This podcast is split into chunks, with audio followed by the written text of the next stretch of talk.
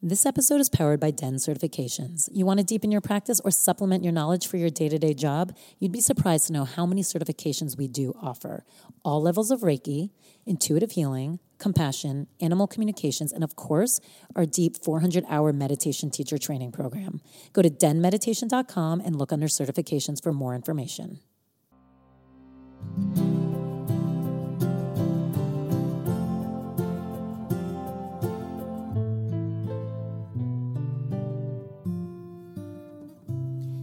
Hey, welcome to Den Talks. This is Tal Rabinowitz, founder of Den Meditation, and we got a really cool guest today. His name is Ben Feder. He is the author of Take Off Your Shoes One Man's Journey from the Boardroom to Bali and Back.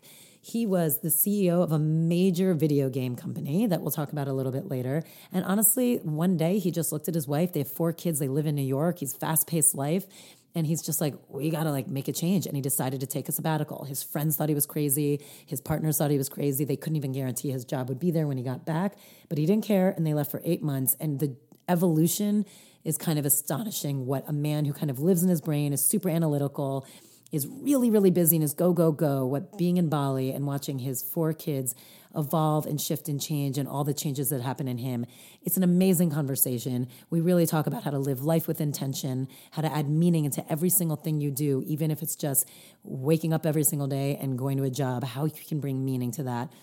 And how things like art and learning how to draw have completely shifted the way he looks at the world and his perspective changed because of that. So it's really cool. If you've ever even thought about taking a sabbatical or like running away, we do talk about the difference of escape and transition, but this could be motivation to make a big change that you've been wanting to make. Or regardless, if you're not in a place to make a big change, but you just kind of want to learn how to live life with a little bit more purpose, this is a great episode. This guy could not get be more quote unquote normal and living the typical day to day. He came back, he's and CEO of another huge conglomerate. So he's still doing what he's doing. He's just doing it with a different perspective. I hope you enjoy the episode. Don't forget at the end, there's always a personal practice. He is going to do his personal practice, which is a compassion practice. It is not a meditation, it is something that every single person can do. And it has really shifted the way he not only can process things for himself, but how he kind of looks at the world. It reminds me a little bit of micro gestures that we talked about on Reyes episode.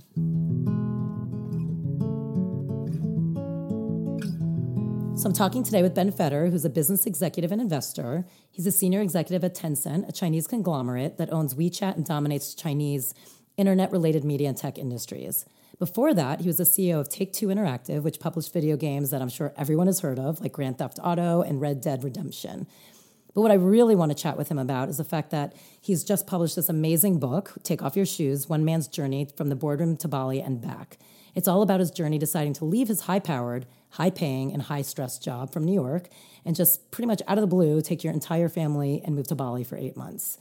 Um, part of the reason I really am so I love the book. I thought you did such a great job of just being really raw with your emotions and just being really honest what it means to kind of have to shift that brain. So I want to chat with you about the moment you even decided to make that change for your family and for you because look, I made a change in my life too that people are really aware of. I used to have a high powered job in entertainment and stress, and then I decided, eh, I'm going to try something new, and then opened up a bunch of meditation studios. And people always ask me about, like, how did you make that choice? How, what was that moment?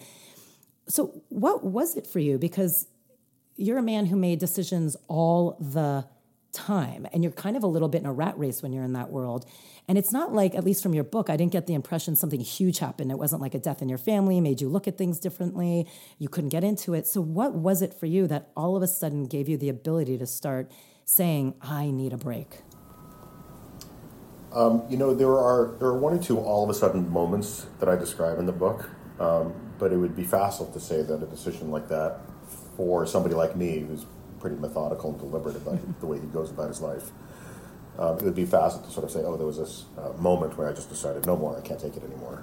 Um, but it was a combination of, you know, asking myself questions about what I wanted um, out of my life and things that were happening to me at the time, um, including a friend of mine who had died and, um, uh, you know, the kind of the amount of time overall of, you know, after years of circling the planet in the service of running a business and um, shareholder value um, and seeing the impact that it's had on uh, my marriage and my family, and asking myself questions about um, what is what it is I want, the kind of life that I want, and how I want to spend my time on this planet. Because at the end of the day, we're all kind of living a borrowed time, and um, uh, and there was the combination of that, you know, that that build up that I think everybody goes around with at some point in their lives and somewhere in the back of their brains. Um, and you know, and there were kind of some moments where that became really poignant for me. Um, the now or never moment came when I realized that I remember coming home. I described this in the book. I remember coming home one day from work, and I uh, go say hello to my son. I crack, crack the door open to his room, and I say, "Hi, Sam," and he kind of grunts something at me. He was had his head, he had his nose, nose in his books, and um, you know, he's a serious student, and he just kind of grunted something at me, and then I closed the door and I called him to dinner, and he grunted some more. And I had this moment. He was in eighth grade at the time. I was like, well, next year he's in high school, and um, he's going to get more serious about his work because he, he's a serious student. Um, and I'm going to be circling the globe a few more times, and then he's going to go off to college, and that's it. That's the end. And of course, it's not the end end, but it's just it's the end of my time together with him. And now, many you know years later, I kind of realize, of course, that's true. Right? He's in college and he comes home periodically, but he's not living at home anymore. And I had this moment of now or never. You know, if you're not going to do this, not now, then when? But I, I mean, I think that's. And- oh, sorry, I didn't mean to interrupt. Go ahead. So, um, so that was kind of one moment, and then there's another moment. I remember just kind of walking down the street and sort of, you know, listening to people's phone calls. Um, we can do that in New York, you know, walk down the street and have people around us, unlike LA. But, um, uh, you know, just listening to what they were doing, and I saw somebody that kind of looked like me, was dressed like me, was having this conversation that sounded like conversation I would have, and I just kind of saw myself this moment that we all strive for in meditation, like witnessing myself from the outside and I saw this person kind of, and I saw myself, and I was like, you know, well, you know, can I do this? And I was like, I could not delay it any. I felt like I could not delay it anymore. I had a now or never moment, and I've been very deliberate about the things I've done in my life, and I felt like I needed to be very deliberate about this. But I guess what's so interesting about that to me, which is kind of uh, up top why I was like, it didn't feel like there was anything huge, and I do apologize, I forgot about the death of your friend, is I'm sure your son had grunted at you many times before, and I'm sure you've seen versions of yourself walking down the street many times before. So it's just fascinating that there was something about this moment that was brewing in you.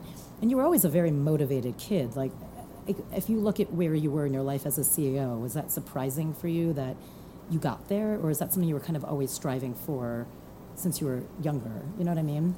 It's a little bit of both. I was a little bit of an accidental CEO, but I've, you know, I, yes, I was always striving for it, but the way I got there was a little accidental. Right. Um, in a way, I mean, I just I describe a scene in the book. The opening scene is kind of a hostile takeover. I know, that was amazing. In fact, it it was a hostile takeover of you know the company where I kind of went in, and, you know, with guns blazing, and I said of threw out threw out the CEO, throughout. I mean, throughout out is probably the wrong word, but um, you know, we changed over the management team and took over a very troubled company that today is actually quite successful, and I'm very proud of the turnaround.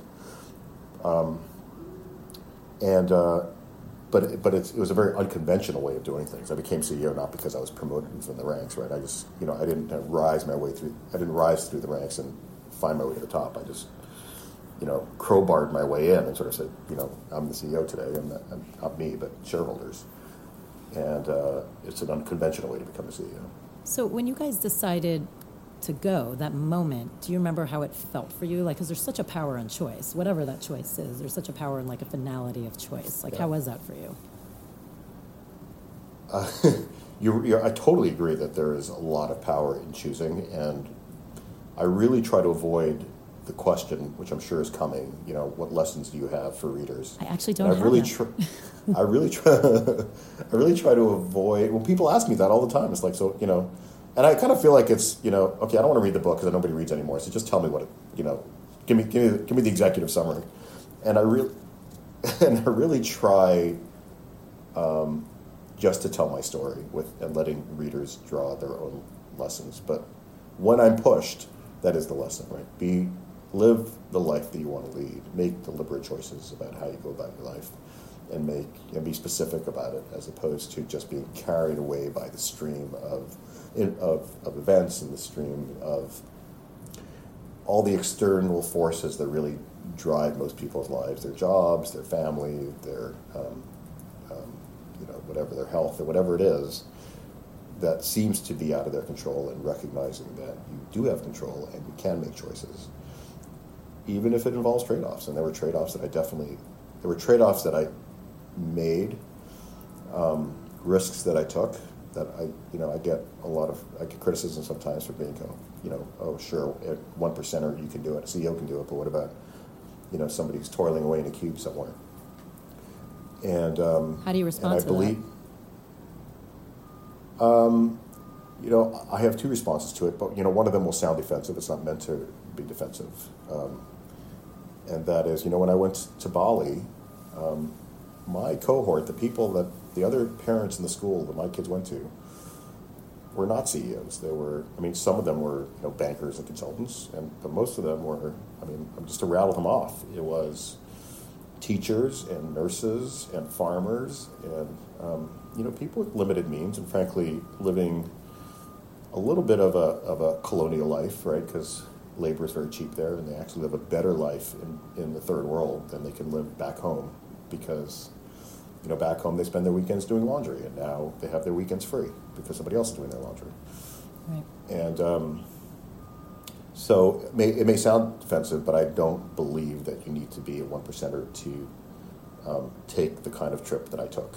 And I met people there that made this choice of, for years, sort of saying, okay, we're not going to movies, we're not going to go to the movies this weekend, or we're not going to do whatever we're going to do this weekend because we're saving up, because in three to five years, we're going to have an amazing experience as a family.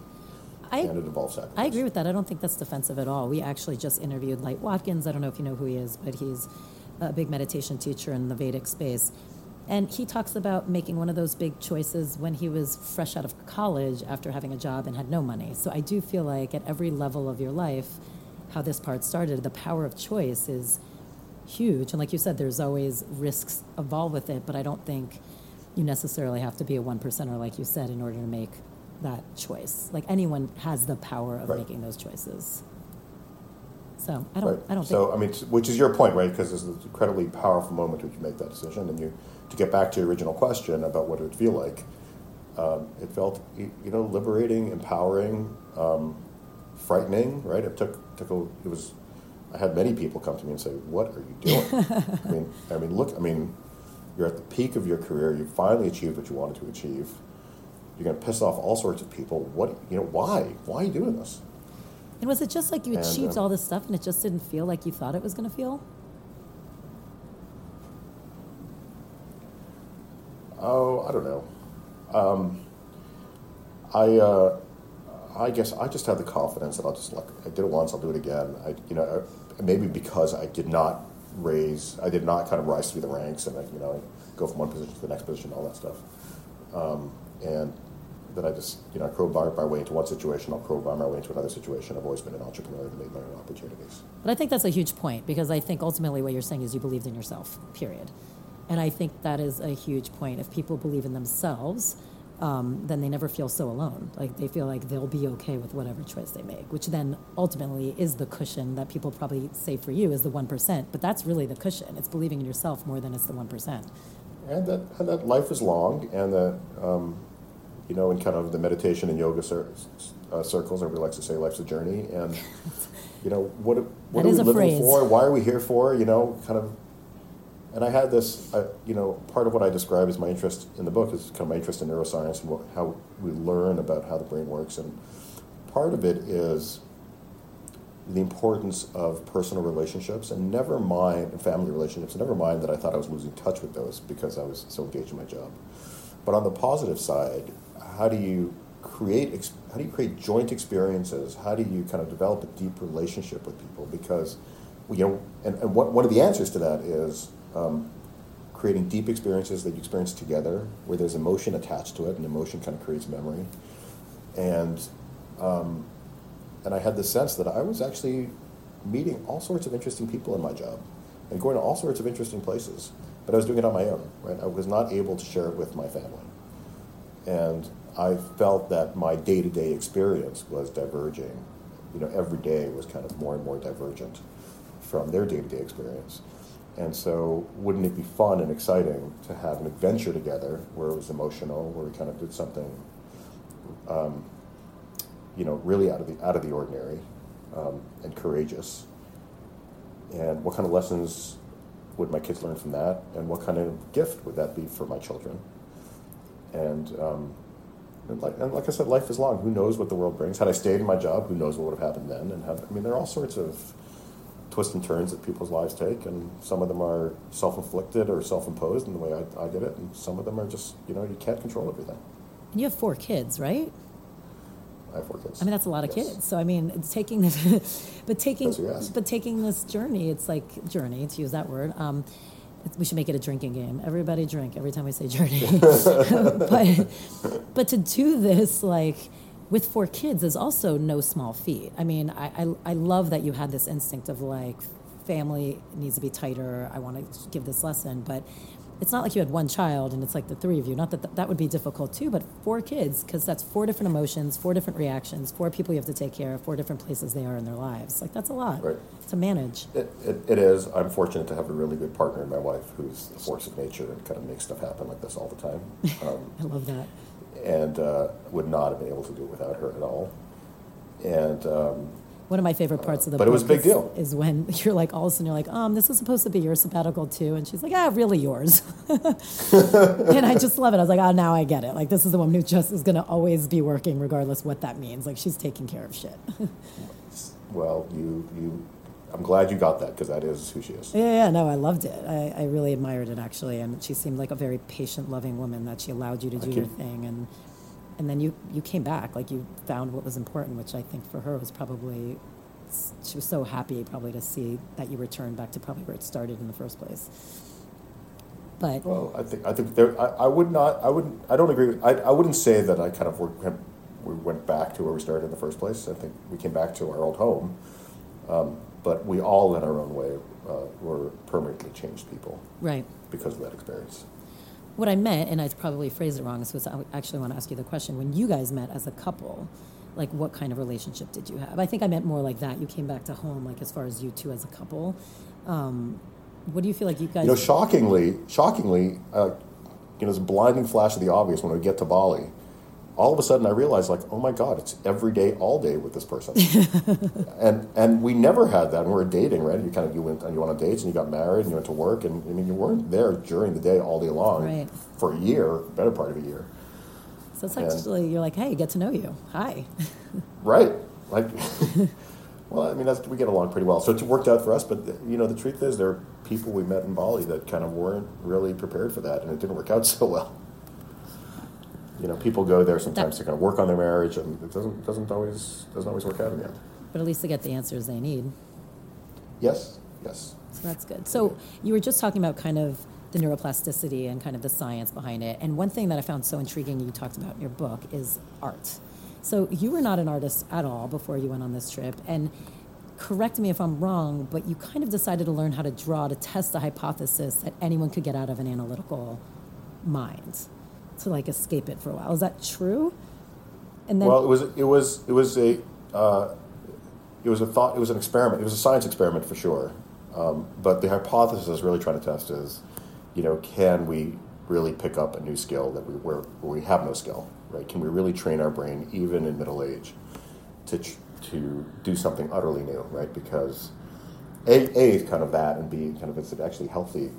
You know, everybody sort of says you need to work your brain as you get older, kind of um, learn a new language and to learn a new skill. And what would that be like to turn on parts of your brain that were never turned on before? Because you know, without that, we just you know we have the we have the same thought processes. You know, we kind of begin to um, by rote begin to think in certain ways. And can you change the neural pathways to think in different ways? Which leads to all sorts of possibilities, not just in terms of artistic skill, but in terms of just personal happiness and personal sense of well-being, just by literally changing the anatomy of your brain by thinking different thoughts, forcing yourself to think certain certain thoughts, forcing yourself to learn different skills, and just by brute force, actually changing who we are as people and as our skill set and all of that. So that was kind of the overall hypothesis, and it's been it's been an amazing result for me. So ha- you had no interest in drawing until that moment. Like that wasn't something that you're like, maybe I'll try it one day, and then that finally, you just had no interest. But now it's a passion of yours, correct? Like you're actually. Yeah, So talk about it. yeah. I kind of I kind of feel like I'm a, I'm a like.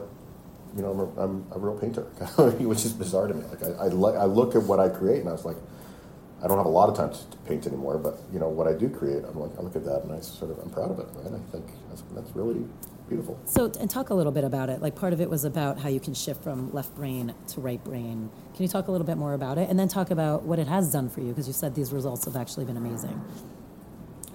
Um, so, you know, I started almost because I'm a reader, and um, I just happened to pick up a book called Drawing on the Right Side of the Brain, which is a probably a 40 year old book by now, written by a woman um, who whose premise was anybody can learn how to draw. The trick is to learn how to see and to teach people to t- see the way an artist sees. And the way to do that is to open your mind to perceive things that um, that you didn't think were there in the first place. And so the the first exercise, and she has a bunch of exercises that um, open up your mind to that. And so the first exercise is she says, okay, here is a line drawing by Picasso. Can you copy that? Just try to take a blank piece of paper and try to copy this very simple line drawing of Igor Stravinsky. And, pardon me. And then, um, so I do that, and it just looks, and I look at what I've done, it just looks terrible. and she goes, now, instead of that, why don't you turn that painting up, uh, turn that drawing upside down and cover half the page. And so just draw the bottom half, and then you'll draw the top half, but do it upside down. And when you're done with that exercise, you turn it right side up again, and you look at it, and it's extraordinary at like how close I got. And then it was almost like a magic trick. I was like, how did, how, what happened? And so she goes through an explanation of what actually happens, right? Where you kind of you're less focused on the traditional neural pathway. I'll put my, my words, not hers, right? Of like, there's an eye, there's a nose. I'll try to draw a nose because I think I know what a nose looks like. I think I know what an eye looks like, and I try to draw it, and it comes up looking like crap. But when you turn it upside down, you think differently, right? All of a sudden, you're thinking about, okay, there's a line that's connecting to another line, it's on this angle, and it's got this curve, and you're kind of less focused on, you know, what the thing is, as opposed uh, what the thing should look like, as opposed to what the thing actually is, right? And this is a great meditative lesson too. Yeah, absolutely. Focus on what is as opposed to what should be. Um, and it's a bit of a trick to turn on the right side of the brain. The right side of the brain being the brain that thinks in terms of line and shape and edge and image, as opposed to uh, left side of the brain, which which thinks in terms of reductionist things like words and numbers and letters. And um, and I and you know so once you get over the magic trick and you do a few more of these things, I began to open up to a world that I, I that I and perceive a world that I never knew was there, and I felt like I literally was turning on a, like the synapses firing that I never fired before, right? And the way I saw shadow, and the way I saw shape, and the way I saw the way light moves during the day or across somebody's face, and I saw light for the first time, and saw the effects of light, and saw how uh, you can create um, in somebody else's mind you can force some, somebody else's mind to conjure up an image just by hinting at certain things because the brain fills in information. So if you draw, you know, a, uh, a vertical line next to two hor- in the middle of two horizontal lines, it almost looks like an eye, eyes and nose, and but it's not. It's just three lines. But the, you know, the viewer will kind of immediately take that as in the right setting will take that as just a face. How much? And so you can create these illusions. And, and again, there's a, a lot of this to me relates to meditation, right? Because if you you buy into the Buddhist state of you know everything is an illusion and kind of the and how the brain creates things out of nothing, right? Their thoughts emerge out of nothing; they secrete out of your brain, and um, and you kind of and there's a lesson about drawing and all of that where you know I'm the artist deliberately creates an illusion for the viewer, and the viewers and you're kind of deliberately taking what the brain normally does, which is create you know create ideas and create illusions. What do you feel like in the process for you? What came first for you? Do you feel like the learning how to draw and starting to process these thoughts helped you kind of look at the world differently, or do you think the fact that you were in Bali and starting to look at the world differently is what helped you process these thoughts? Like, was it chicken or the egg? Uh, hard to know. I don't know. It all happened at the same time. You know, while I was learning to draw, I was also learning to meditate. And while I was learning to meditate, I was also engaged in a, in a deep yoga practice. And while I was doing all of that stuff, I was on a great adventure with my family. And, you know, it's impossible for me to tease it out. But I would say, of all those things that have lasted for me, I mean, they've all lasted. You know, Bali was a great adventure and a memory. Um, but meditation and art and yoga are still daily practices. Well, art not so much daily, but yoga and meditation and daily practices for me, and art is very much a part of my life. That's incredible that you got all those tangible things to take away from the trip. What what do you feel like? You know, you talk about one of the things you got from your You know, meditation. I, I tell people the the irony, by the way, is that you know a lot of this book is about stepping back from achievement and achievement oriented life. And the irony, of course, is a the book publishing a book in and of itself is an achievement, Yeah. and it talks about you just sort of said, well, you learn how to meditate and do yoga and art, and all of those in a way are achievements also. And I guess I can't get away from that. Yeah, I mean, you could look at it that way too. I mean, one could also say, couldn't you learn art, meditation, and yoga in New York? You know, I mean, but sometimes you have to like shift Yeah. the whole. Sometimes you just have to shift your world in order to be open to different things.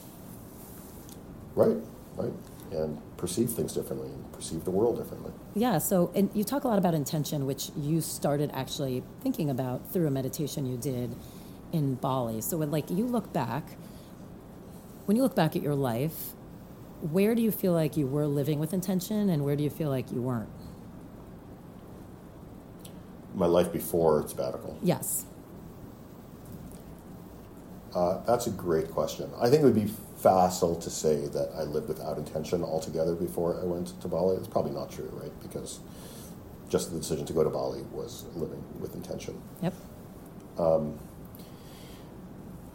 But I would say I lived with a lot less intention. Right? I, I paused, even though I was kind of beginning to ask myself big questions about, you know, how I want to spend my time on this planet.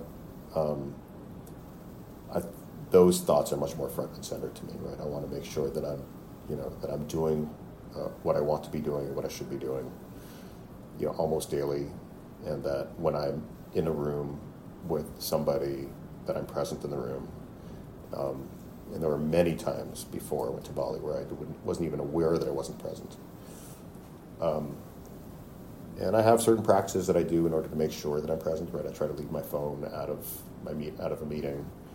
Um, I do sometimes, you know, my mind wanders every now and because I got a little bit of ADD, but um, but I'm much more aware of it now. It's like, oh, my mind's wandering, bring it back in, bring it back into this meeting, and um, and so I live with that kind of intention and that kind of to, to establish presence, um, and I'm much more. I've become much more um, interested in the people in my life and people that I meet that are not necessarily in my life, but I've become much more interested in people, less, you know, a little less interested in, you know, just kind of achievement for achievement's sake and success for success sake.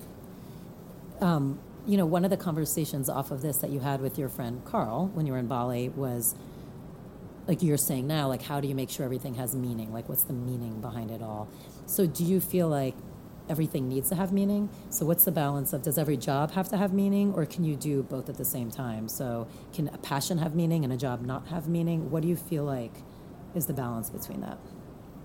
It's a great, it's a great question. I think meaning is a really hard thing to parse out because it's very personal and it can be subjective. And what I find meaningful, you may find completely trite, and vice versa.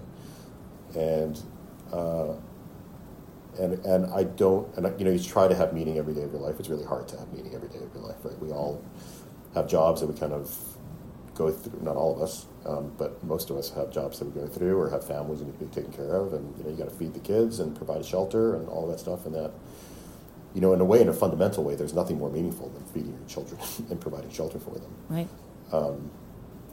But it doesn't always feel that way, right? Sometimes it just feels like it's done by rote, and it's not. Um, and people do it without intention, and you miss out a lot by doing it without intention. How can you bring So- how can you bring attention to those quote like smaller things in life? And like you said, they're not actually small, but sometimes they can feel small. Well, like like there, you know, there are lots of you know mindfulness practices that do that. You know, if you're sitting in traffic on the 401, you know, what do you, you know, how can you be mindful about that, right? So these these there are these practices people have. Like, can you feel the steering wheel on your fingers? Can you kind of just be, you know, take that moment to be present in that, even in that one, um, that one anxiety-provoking moment of just sitting in traffic and not moving. Um, and there are ways of doing that. And I think those are practices and um, skills and tricks and all that. Um, but I think, you know, the thing about meaning and intention is if you you can establish an intention to have meaning, you can establish an intention to be present, and bring your because the because we wander all the time. But if you have that intention to remind yourself periodically, step out of yourself, fall back. And to me, that's what a daily meditation practice is. It's falling back from just kind of moving through your day and witnessing instead. So, like you said earlier, you're in a place of more intention. You now are more present with people that you were meeting, with your family, with new friends, with whatever you're doing and you're drawing, and it's really giving you a sense of peace. That's that's that's, that's I uh, that's my work, right? That's what I. Mine too. That's, that's my struggle, right? So I don't, you know, I got lots of lots of tricks and lots of practices and lots of questions, um, a lot of which we're talking about today. I don't have all the answers, right? And this is all this is this has gone from a book about a sabbatical very quickly, kind of the meaning of life. But you know, and, and, but by the way, I think you know, that's what your book is about a lot. So I mean, I don't think that's a bad thing. I don't think you're solving the answer or telling people what it is, but I do think you're making people start thinking about what the meaning of life is for themselves, and I think right. that's what's great about it. Yeah. So. Um, and, and I do realize that you know providing for your family, kind of especially if you're um, if you have four kids and a wife and you're kind of um, and you're the breadwinner of the family, then I mean, there's a lot of meaning there. Just just just doing that is meaningful, right? I mean, think of all think of think of what you read about kind of really wealthy people who don't know what to do with their time, so they, they can't find meaning. So, and, you do you feel like you like can you have it all? I guess is the question. And by all, can you? be quote unquote successful in a world that you enjoy. Like you enjoy the corporate world clearly. It challenges you. It's something you've liked. You you probably like taking these companies and rebuilding and restructuring and I'd love to hear more about that. But can you can you do that? Can you be successful in that world, have kind of the perseverance you need for it and also keep the harmony within? Um, I think you I think the answer is unequivocally yes for me. I don't know that it's unequivocally yes for everybody. Um, and this comes to your original question about um, making deliberate choices in your life. And there are plenty of um, situations that people find themselves in where they can't synthesize all of that. And you have to get out. You know, if you're kind of really serious about synthesizing all of that, you can't be in that situation, or you, you or somehow change the situation. And some situations it can't be changed, and the only answer is to exit. But um, uh, for me, uh, for sure, there are moments where I need to be in a different part of the planet, and I have to, you know, I'm not sleeping. Or believe me, I, there's plenty of stress in my life, and um, uh, and I do find all my practices really help ground myself. Um, uh, you know, I I don't again, I kind of I think it requires work and struggle and um, course correction along the way to kind of get to that place where you feel like you've got a bunch of stuff dialed in that you want to dial in, right? You want to be engaged in meaningful work, and you want to be have you want to be in, engaged in meaningful relationships, um, either at work or at home or both. You want to be engaged in meaningful experiences. All of those things require, um, in my opinion, a, if you want a lot of that, if you want to have it all, that's a, that's a lot of balls to juggle in the air, and I think you do need it takes a lot of time to kind of dial it in, and whatever you know, and you're always shooting past equilibrium as soon as you think you have it dialed in. You know, something some ball falls out of the air. Um, but that's work. That's that's the work of living in this life, right? Kind of achieving what you want to achieve, having what you want to have, and keeping all the balls in the air. Now, do you feel like the difference now is you feel when one of those balls is about to fall out? Like, do you feel it now versus before? When you like, do you have a better sense of what your balance and equilibrium is? I have a vastly better um, ability to deal with it and to deal with it without kind of anxiety, fear, and all those kind of negativity emotions and the negativity bias that kicks in when the ball begins to fall out of the air. Um, I have, uh, you know, I have the, the, the, skills and the practices and the wherewithal to deal with it a lot better than I probably did when I was younger at a kind of different place in my life and career.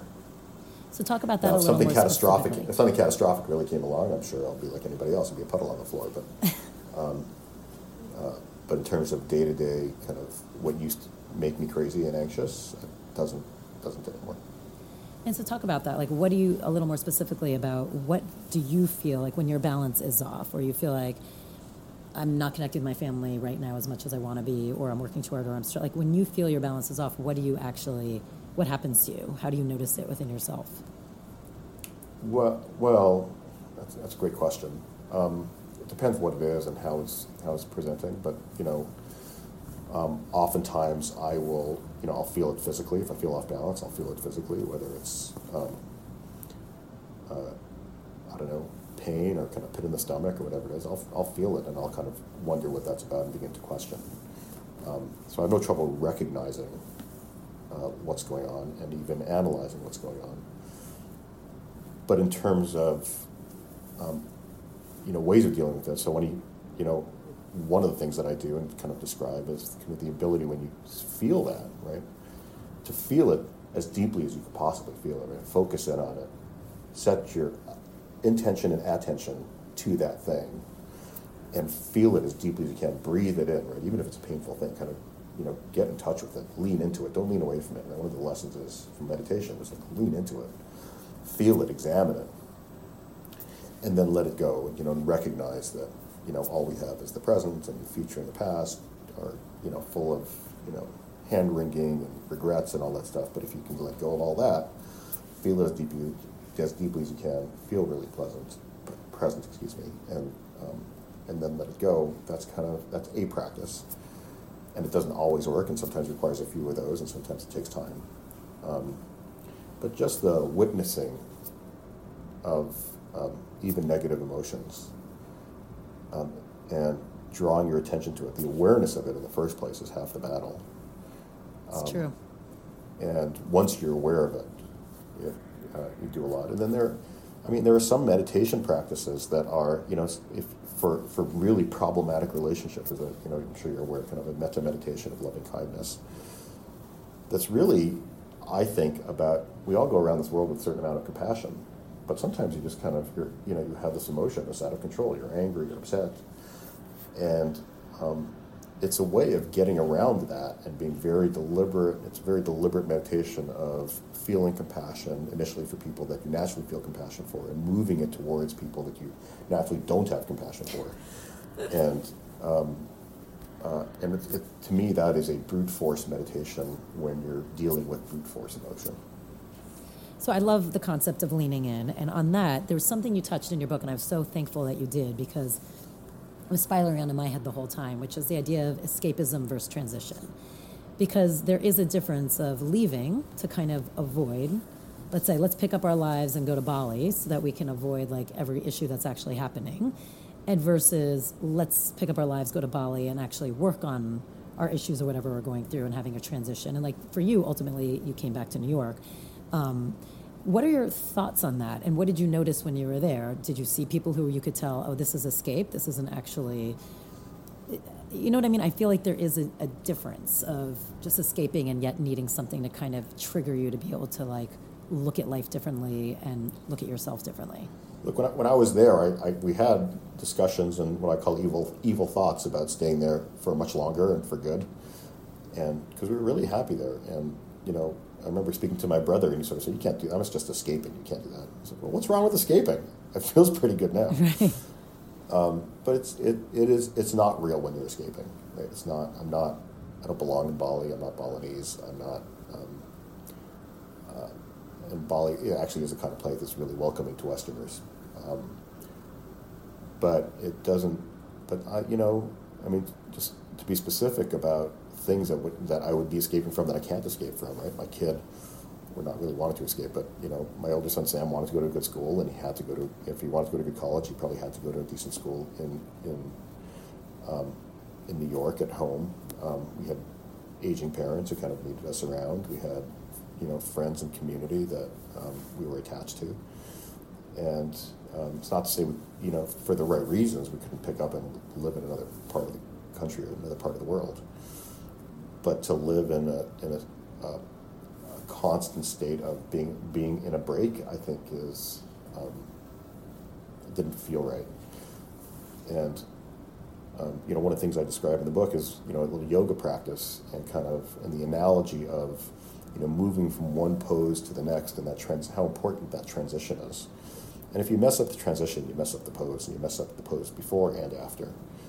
And um, or similarly the concept in art of negative space and how negative space really um, you know uh, defines the positive space the actual kind of shapes and forms and if you think of negative space as that's that break, or if you think of that transition as that break, right? They're kind of they're they're trend they're, they're meant to define the beginnings and the the, the, the the bookends of what that is, but if it becomes the thing in and of itself, it, it, it loses its own meaning, right?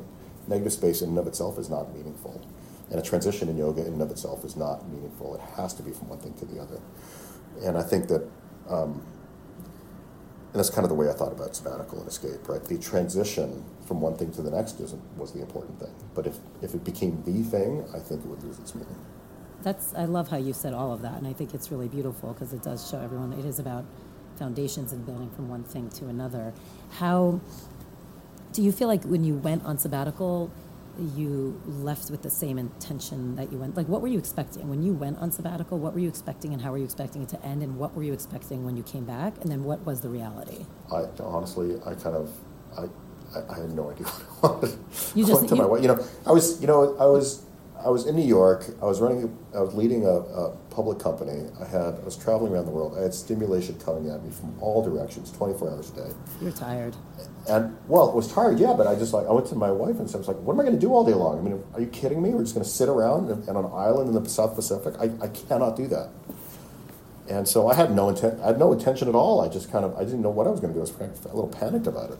Well, actually, I love. There's something in the book you talk about when you guys you traveled first. You went to the Serengeti, and um, I loved how, in leaving the Serengeti, you're like, well, I didn't really figure out like the meaning of my life. And I was like, oh, I know. You're so in that like, I need to figure it out. This is what I'm doing. Like, this is my job here. And you were kind of like, fuck, I didn't like do that part of my job. But you did say, you did figure out how to get back to some of the basics. And I think what's interesting of what you're saying, kind of like transitions, like, hey, what basics do you remember learning from that part of the trip? And B, do you feel like those basics really were the foundation to help you through the transition? And if you didn't learn those basics, let's say in Serengeti or that part of your life, would you have even be able to experience all of these other like uh, perspective shifts that you had? I don't, you know, I don't have an answer to the question. It all kind of happened simultaneously. Um, but uh, look, one of the intentions, I did go to Bali, I think, with the intention of learning how to meditate because I started reading about it um, and I got interested in it um, mostly as a way of dealing with, you know, the kind of stresses that, um, you know, a lot of business executives have, and everybody kind of walks around with. Um, and I found uh, the first book that I read on meditation really compelling, and I would say that is, to me, that's kind of building block number one. And yoga, probably building block. I mean, all of those to me, those are all building blocks, all basics, right? Meditation, yoga, and art. And um, uh, you know, and I think meditation in yoga, you get to these points, I'm sure you know, where you kind of you have this experience, you have this practice, and you get to some sort of plateau where you can't you can't really take it any further. Um, and then you know you need a teacher to kind of really elevate you to to a different area.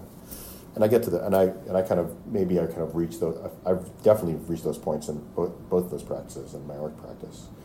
Um, but uh, but in Bali, I don't. You know, I don't know. I kind of felt like I was establishing those basics when I was there, maybe in preparation for coming back. Maybe that whole thing was really just, I'm going to need this when I get back. Need meditation, need yoga in order to ground myself when I get back. Did you ever have a moment of thinking, not that you didn't want to come back, but you didn't want to come back and do the same type of job? I know you've switched jobs, but I mean, type of job? Like, did you ever feel like, or no, yeah, there was. Yeah, could, for sure. I didn't know what it was, but I, you know, wanted to, and maybe it wasn't even doing a different thing, but just doing it in, in a vastly different way. Well, one of the things you said, which I love, is that you've met so many executives or professionals on the way that have kind of said, this is like a mask of myself. Like who I am in this job or how I behave in this job is truly not like who I actually am in my soul. Do you feel like you were a version of that before you went to Bali? Or do you feel like you were always a little more in touch? Well, for sure there was a part. For sure there was a part of me that felt like, for sure there was a part of me that um, you know, felt a little lost in who I needed to be by being a CEO. But I also, but there was also part of me that really loved the leadership. And I think if you're a leader, you all, you know, a true mark of leadership is really subsuming your own personal needs and your own personal goals for the um, better part of a larger organization. And to me, you know, over time, I've learned to really enjoy and respect that element of stewardship. Um, and to me, that is meaningful and I think when I was younger, I didn't quite understand that. Right? I, I didn't. I, you know, to me, was you know, was really bought into incentive systems and personal performance and advancement and success. And I have a much, much broader view of it today. Um, and I get much more meaning and enjoyment out of uh, leadership and being a steward as opposed to just trying to advance myself. In what ways, as a leader now, or as a boss, or as a coworker, would people who knew you from before be like, "That is hilarious that that's how he behaves now, or this is how he reacts now, or this is how he runs the company now"? Because if you could have only seen him then, are there anything that people could point to and be like, "This is night and day," or black and white, or well, I, I don't know. I haven't I haven't asked them, except that when I came back, right, my you know I kind of obviously it was obvious to the people in my old firm that you know was you know I had been a different person. It was and as a result, it was time to separate ways, right? Um, uh, I don't know. You know, one of the things that I um, that I've had an appreciation for is that what goes on in one's head, what goes on in your head, is kind of really dramatic in your own mind, but the way it presents outside is, you know, not really that. right? And I don't know if you've read um, 10% Happier, Dan Harris is 10% Yep. Happier. But he describes this moment in there where he kind of has a complete freak out attack on national television. Yep. And he's like, he's like, he has this anxiety attack, and this is what kind of gets him on his journey. But if you actually look at that video of what, you know, His meltdown. him having this freak out attack on national television, like if you blink, you'll miss it, right? It's just like it's just this moment of like silence because he doesn't know what to say, but he catches himself within you know a second. But in his mind, right, it was becomes huge. a complete freak out attack. Yeah. It's I, So you know, so what I've gone, so I, all by way of saying is I'm skeptical that people will say, oh, he's complete, he's an utterly different person. Although I may be wrong. I've come back and people thought I took my kids, we put them in a hippie hippie island, went to a hippie school, and I've become you know a total yogi and total meditator, and I, people do recognize all that, and I was not that before for sure. It was lifting weights and, and you know and uh, being an alpha male. but clearly something's different because, like you said, your old firm. I think in my in my mind, I think something's different. Well, yeah, and also sure. like you said, in your old firm, you guys had to part ways because in their mind you were a different person. Now, I'm sure if you walked into that firm now and they didn't know you already, they would accept you differently because they would accept who you are now. You know what I mean? Versus they were comparing you to someone they Yeah, knew maybe. before. So Maybe. ob- obviously something. There's something. Yeah. Um, I know you are short on time, so I actually I want to get to your four U's because I have so many other questions. But what is your favorite book? Uh, you know what? I my I should have prepared better because I could give you those questions. Um, I have a lot of favorite books. Um, Yeah, you're a big reader. a big well, so uh, one of the the one I have a few of them. One of them on meditation is Joyful Wisdom by uh, Yogi Rinpoche. Um, on neuroplasticity, it's The Brain That Changes Itself by uh, Norman Doidge. Um, and uh, you know, in drawing and in art, obviously, it's drawing on the right side of the brain um, by Mary Edwards. I love how different all of those are, but yet they're really all relate to each other. It's pretty amazing. Um, what type of meditation do you rely on the most? Um, so first, I have a daily uh, meditation practice, and I have this bizarre thing where I kind of I get up at four o'clock in the morning, not because not to meditate, but I just might I just get up at four o'clock in the morning, and I do a, I do a thirty to forty five minute vipassana meditation, very simple, basic vipassana meditation, um, and then I go back to bed for an hour or two and kind of get my full night's sleep that way. Oh, Um, wow. but it's uh, the benefit of doing it at four o'clock in the morning is nobody else is awake, um, and um, and you know there's much there's not much more than the ambient sound and my breath to focus on. How's, and how's your so- sleep for those next two hours? Probably amazing. great, Yeah. yeah. it's great. It's really great, and you know apropos of our earlier conversation, right? Instead of you know I used to get up at four o'clock in the morning and stress out that I'm not going to get a full night's sleep. And you know, I accept the world as it comes now, and I just accept that I get up at four o'clock in the morning and I meditate and go back to bed. That's smart. I should actually try that idea because I get up really early too. And I have a young child and I have a lot of dogs. And so it's the same thing. Once everyone else starts waking up, like my day is like, whoosh. Right. Right. So maybe there is something getting up even earlier and then like getting at least another 45 or an hour or something. I like it. Well, I do believe I do believe we need a full night's sleep. yeah. So, I'll let you know how it goes. Okay. Um, what do you, what's the first thing you do? Well, we just kind of actually talked about that. What's your favorite self care hack? My favorite self care hack. Well, I think this is our entire conversation has been the self care hack, right? It's um, uh, it's meditation and art and yoga. Um, uh, I also eat very health, healthfully. Um, you know, it's kind of basic stuff that you know all these health self help books kind of I think all boil down to me. It's like don't eat crap, exercise exercise every day, get a full night's sleep, and drink a lot of water. And I kind of like I feel like that's the that's the hack. It's a good hack. Um, we can all do it. And then and then you know, and then we were talking about also where you're you're feeling anxious about things, kind of how do you bring yourself into the present? How do you how do you breathe? How do you breathe into it and then exit it? Um, if you had one, and I, I know one, you don't. I had one. I had one. I had one more. Please. Which which is in the book, which I you know I, I find resonates with people, and it's not mine. It's a woman named Byron Katie's. Love her. Um, which is you know when you kind of find yourself in this in your, in what we all have kind of this negativity bias, and you find yourself being self-critical and not this enough, not that enough, I'm not rich, I'm good-looking, or talented, or whatever whatever you tell yourself. Um, one of the great hacks is to subject those thoughts to the Socratic method and ask yourself, you know, really, is it true? What incontrovertible evidence do I have that that's true? What incontrovertible evidence do I have that I'm not smart enough or skillful enough? And if you can't prove it without a doubt, allow yourself that brief opening to imagine what it would be like if the opposite were true. I am smart enough, I am, I am talented enough, and I'm skillful enough or whatever enough. And then, you know, it's what she calls the work or the turnaround, right? How do you kind of turn those thoughts around into something positive? So I, th- I think that is a wonderful life hack. I think that's an amazing one. I think all of it's about perspective and how you can, like you were saying earlier, rewire your brain to just look at things and think about things differently. If you had one piece, and I know you don't like to tell people what to do, but if there's anything you've learned, one piece of life advice, what would it be? Live your life deliberately make make deliberate choices, live the life you want, and even if it involves trade-offs and potential risks, um, it's worth doing it. You know, when I was there were moments when I decided to take a sabbatical that people warn me about. You'll wake up in the middle of the night saying, "What am I doing? This is nuts." And I always had to remind myself that I don't know. Any, there's nobody who has gone on sabbatical and has regretted it. Nobody. That's so true. And so um, you got to remind yourself. I have to remind myself at the time, right? So, yes, it's risky, and there are, for sure there are trade-offs, um, but sometimes it's worth it, right? And, and it's almost always worth asking the question if it's something out of the ordinary.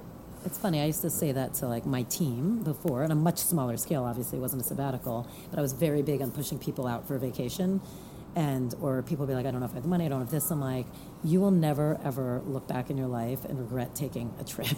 I was like, and you will remember you'll remember every second of that trip, whether it's like good or bad. If good things or bad things happen, I go, you're not going to remember what you did at work for those two weeks if you stayed. Right. I was like, so it's, yeah, for it's sure. like same. I idea. can't tell you how many people. I can't tell you people how many came. To, how many people came to me when I did this. They go, oh, I wish I could do that. You can. You can. You can. Go do it. So you either don't either don't want to, you don't really want to, or you're you're believing some fantasy that you can't, but well, you can. The power of choice, once again. Look, I know you are on a tight schedule, so I don't want to keep you. You've been amazing. I think whether you like it or not, there are a bunch of beautiful life lessons in this book that people can take, and I do think it will it can really shift the way people look at everyday life. Because, like you said, I like that you came back and you're living your life now. So I think these are practical lessons you can do anywhere. You do not have to move to Bali to do it. It will be an amazing experience, but I think you're giving people so much. Thank you. And thank you. Yeah, no, thank you. Um, so, everybody, don't forget, he's always going to do his personal practice, which he's going to tell us something that he does every single day, which can just change the way you kind of look at the world. And please follow us, subscribe, write a review. It'd be great. And don't forget to go to our closed Facebook group and tell us what you think about this interview.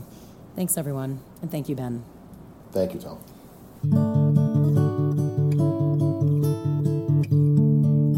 Okay, so this is Ben's personal practice, and it's just something amazing that every single person can do, and it can really shift the way you look at the world. So, one of the things that I um, discovered when I um, uh, got back from sabbatical is that I walked past homeless people in uh, New York, and I kind of um, noticed a change in the way I thought about things. I used to think that, oh, the money's going to go to drugs or alcohol, or there are better ways to give the homeless and to give them the money on the street. um, you know, give to organizations, which I did, that really kind of worked with them in a more organized way. And then I began to think about, never mind all of that, what about the effect it has on my mind and my brain if I walk past somebody who's in need without doing anything? What does that do to kind of to me?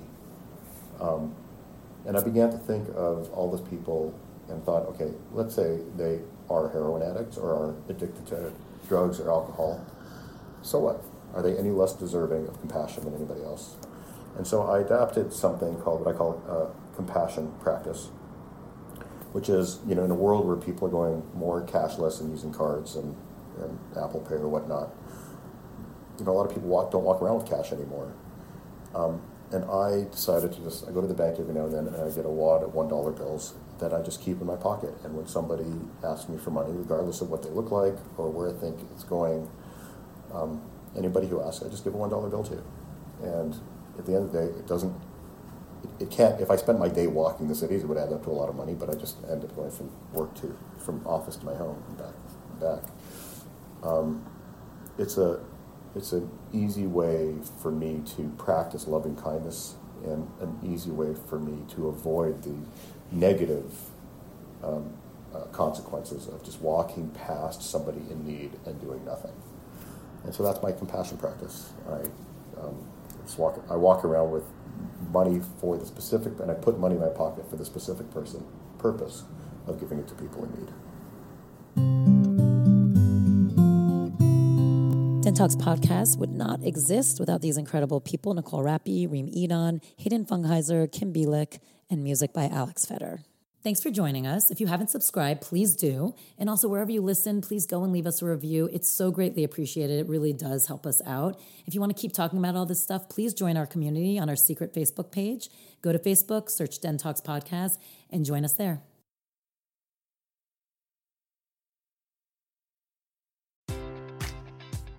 Enjoy all your favorite sports like never before at BetMGM. Sign up using code CHAMPION and receive up to $1,500 back in bonus bets if you don't win your first bet. When you register with BetMGM, you'll get instant access to a variety of parlay selection features, live betting options, and the best daily promotions in the business. And with BetMGM at your fingertips, every play and every game matters more than ever. Remember to use code CHAMPION and receive up to $1,500 back in bonus bets if you don't win your first bet. Place your money line, prop, or parlay bets with the king of sportsbooks today. BetMGM and GameSense remind you to play responsibly. See BetMGM.com for terms. 21 plus only, Virginia only. New customer offer, subject to eligibility requirements. Rewards are non withdrawable bonus bets that expire in seven days. Gambling problem? Call 1 800 Gambler. Promotion, promotional offer not available in Washington, D.C.